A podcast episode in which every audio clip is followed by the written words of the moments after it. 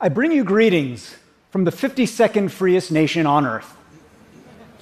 As an American, it irritates me that my nation keeps sinking in the annual rankings published by Freedom House. I'm the son of immigrants. My parents were born in China during war and revolution, went to Taiwan, and then came to the United States, which means all my life I've been acutely aware just how fragile an inheritance freedom truly is. That's why I spend my time teaching, preaching, and practicing democracy. I have no illusions. All around the world now, people are doubting whether democracy can deliver. Autocrats and demagogues seem emboldened, even cocky. The free world feels leaderless. And yet, I remain hopeful. I don't mean optimistic. Optimism is for spectators. Hope implies agency. It says I have a hand in the outcome. Democratic hope requires faith not in a strong man or a charismatic savior, but in each other. And it forces us to ask how can we become worthy of such faith? I believe we are at a moment of moral awakening, the kind that comes when old certainties collapse. At the heart of that awakening is what I call civic religion. And today, I want to talk about what civic religion is, how we practice it, and why it matters now more than ever. Let me start with the what. I define civic religion as a system of shared beliefs and collective practices by which the members of a self governing community choose to live like citizens. Now, when I say citizen here, I'm not referring to papers or passports. I'm talking about a deeper, broader ethical conception of being a contributor to community, a member of the body. To speak of civic religion as religion is not poetic license. That's because democracy is one of the most faith fueled human activities there is. Democracy works only when enough of us believe democracy works. It is at once a gamble and a miracle. Its legitimacy comes not from the outer frame of constitutional rules, but from the inner workings of civic spirit. Civic religion, like any religion, contains a sacred creed, sacred deeds, and sacred rituals. My creed includes words like equal protection of the laws and we the people. My roll call of hallowed deeds includes abolition, women's suffrage, the civil rights movement, the Allied landing at Normandy, the fall of the Berlin Wall. And I have a new civic ritual that I'll tell you about in a moment. Wherever on earth you're from, you can find or make your own set of creed, deed, and ritual. The practice of civic religion is not about worship of the state or obedience to a ruling party. It is about commitment to one another and our common ideals. And the sacredness of civic religion is not about divinity or the supernatural. It is about a group of unlike people speaking into being our alikeness, our groupness. Perhaps now you're getting a little worried that I'm trying to sell you on a cult. Relax, I'm not. I don't need to sell you. As a human, you are always in the market for a cult, for some variety of religious experience. We are wired to seek cosmological explanations, to sacralize beliefs that unite us in transcendent purpose. Humans make religion because humans make groups. The only choice we have is whether to activate that groupness for good. If you are a devout person, you know this. If you are not, if you no longer go to prayer services or never did, then perhaps you'll say that yoga is your religion, or Premier League football, or knitting, or coding, or TED Talks. But whether you believe in a God or in the absence of gods. Civic religion does not require you to renounce your beliefs, it requires you only to show up as a citizen. And that brings me to my second topic how we can practice civic religion productively. Let me tell you now about that new civic ritual. It's called Civic Saturday, and it follows the arc of a faith gathering. We sing together, we turn to the strangers next to us to discuss a common question we hear poetry and scripture. There's a sermon that ties those texts to the ethical choices and controversies of our time. But the song and the scripture and the sermon are not from church or synagogue or mosque. They are civic, drawn from our shared civic ideals and a shared history of claiming and contesting those ideals. Afterwards, we form up in circles to organize rallies, register voters, join new clubs, make new friends. My colleagues and I started organizing Civic Saturdays in Seattle in 2016. Since then, they have spread across the continent. Sometimes hundreds attend, sometimes dozens. They happen in libraries and community centers and co working spaces, under festive tents and inside great halls.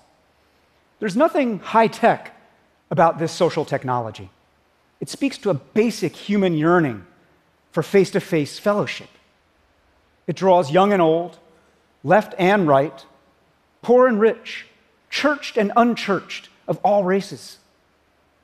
When you come to a Civic Saturday and are invited to discuss a question like, Who are you responsible for? Or, What are you, what are you willing to risk or to give up for your community? When that happens, something moves. You are moved. You start telling your story. You start actually seeing one another. You realize that homelessness, gun violence, gentrification, terrible traffic, mistrust of newcomers, fake news, these things aren't someone else's problem.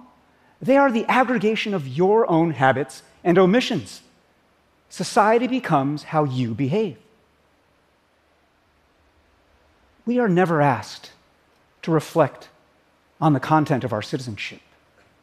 Most of us are never invited to do more or to be more. And most of us have no idea how much we crave that invitation.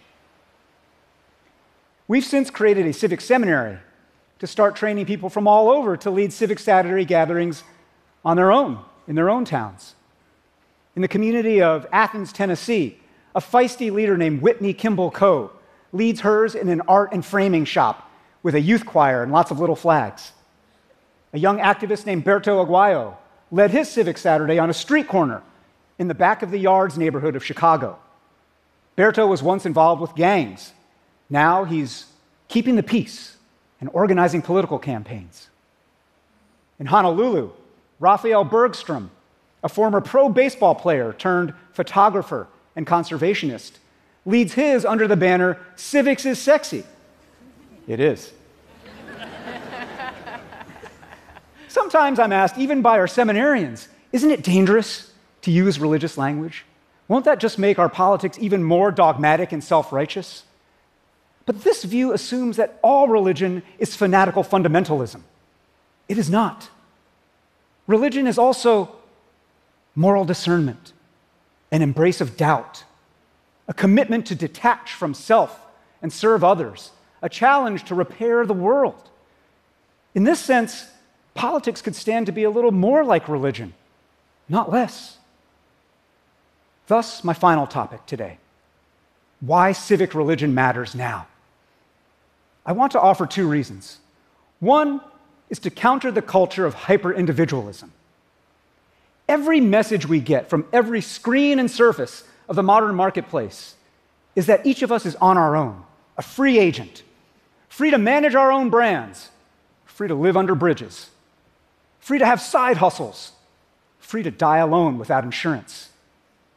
Market liberalism tells us we are masters beholden to none, but then it, then it enslaves us in the awful isolation of consumerism and status anxiety.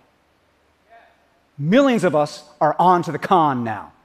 We're we, are, we are realizing now that a free for all is not the same as freedom for all.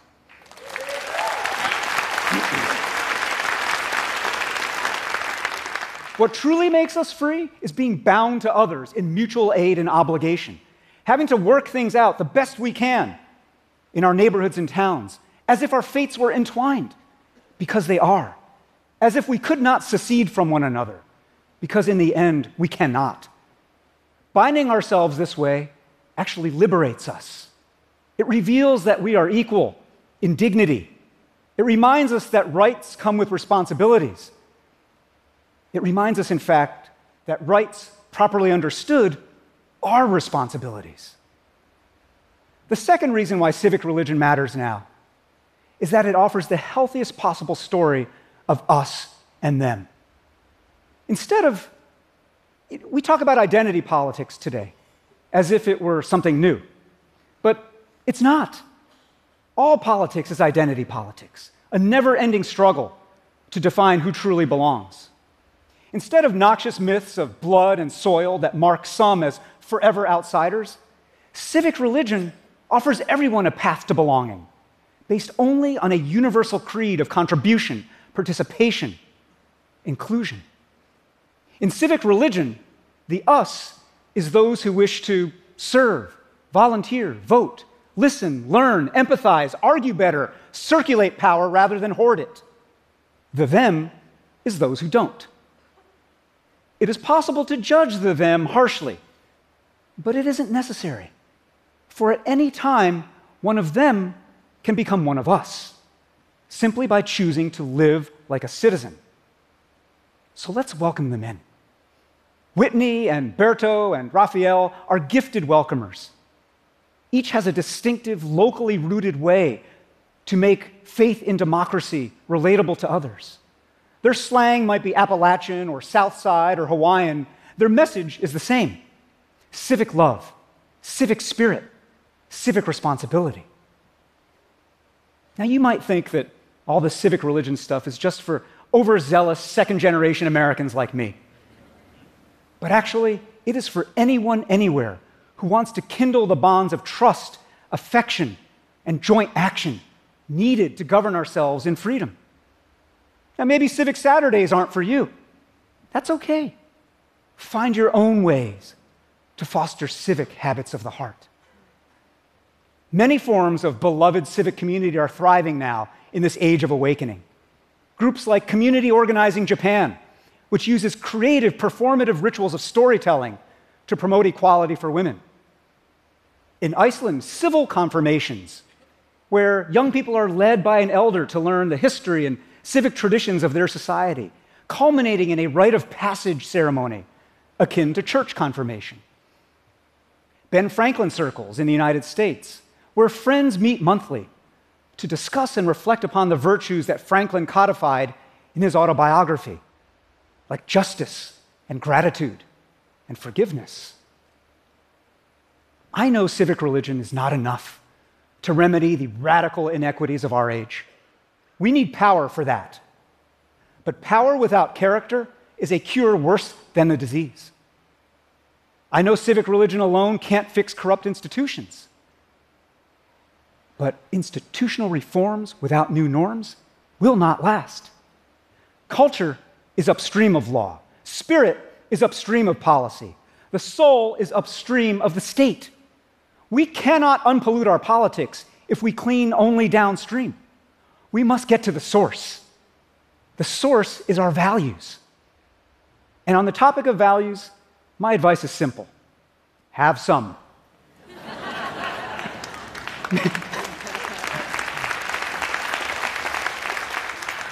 Make sure those values are pro social. Put them into practice and do so in the company of others with a structure of creed, deed, and joyful ritual that'll keep all of you coming back. Those of us who believe in democracy and believe it is still possible, we have the burden of proving it. But remember, it is no burden at all to be in a community where you are seen as fully human, where you have a say in the things that affect you, where you don't need to be connected to be respected. That is called a blessing, and it is available to all who believe. Thank you.